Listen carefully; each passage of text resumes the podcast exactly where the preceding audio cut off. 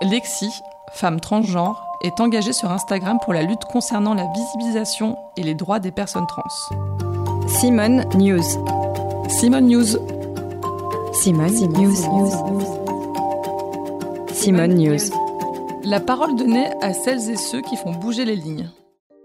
Des transidentités, ça a toujours existé. On a des traces euh, qu'on peut faire monter à environ moins 1789 avant Jésus-Christ, qui est quand même un, paquet d'années. Transgenre, c'est euh, donc un, mot qui vient du latin, au-delà du genre. C'est un mot parapluie qui désigne plusieurs identités, plusieurs rapports à son genre, qui ont tous en commun le fait d'être euh, en opposition, ou en tout cas de ne pas être celui qui est donné à la naissance.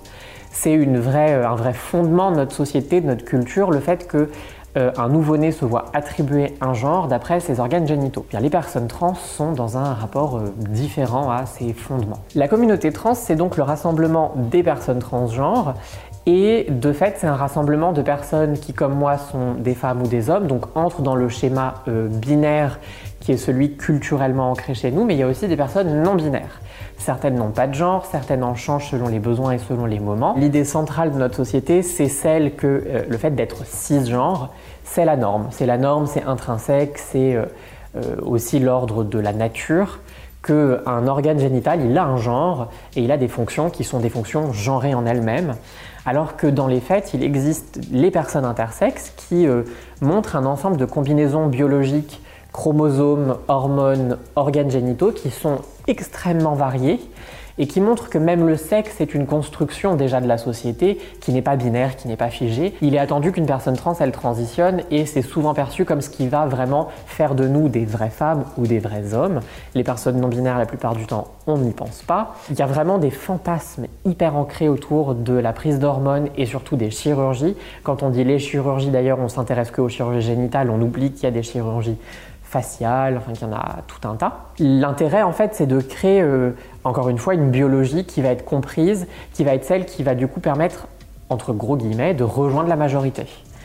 Euh, d'ailleurs en France, dans les parcours d'encadrement des transitions, de contrôle des transitions, il y a une vraie pression qui existe et un vrai euh, encouragement à aller à ces chirurgies génitales et notamment pour les chirurgies dites de féminisation, on en encourage certaines et pas d'autres, et il se trouve que celles qui sont encouragées, c'est souvent celles qui permettent une pénétration.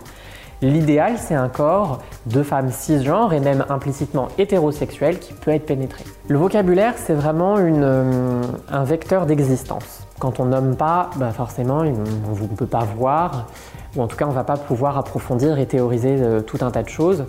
Mais on peut aussi, quand euh, on a du vocabulaire, on peut aussi attaquer, on peut discriminer. Et autour des transidentités, c'est le cas. Par exemple, le terme transsexuel, je crois que c'est celui qui, quand on entend trans, peut venir plus facilement à l'esprit.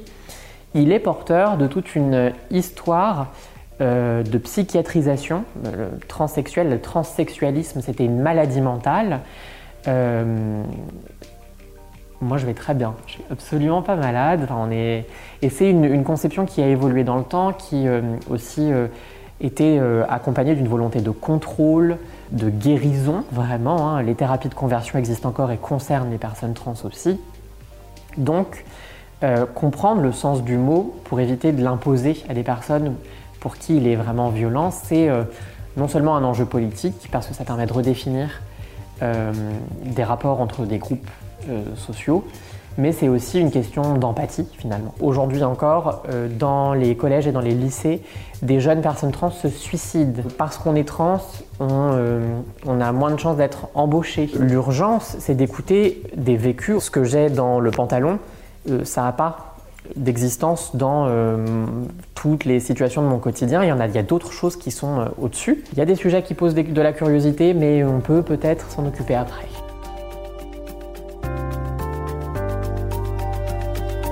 C'était le podcast Simone. Retrouvez-le tous les mardis et jeudis et abonnez-vous sur votre plateforme d'écoute préférée pour ne manquer aucun des épisodes. À bientôt!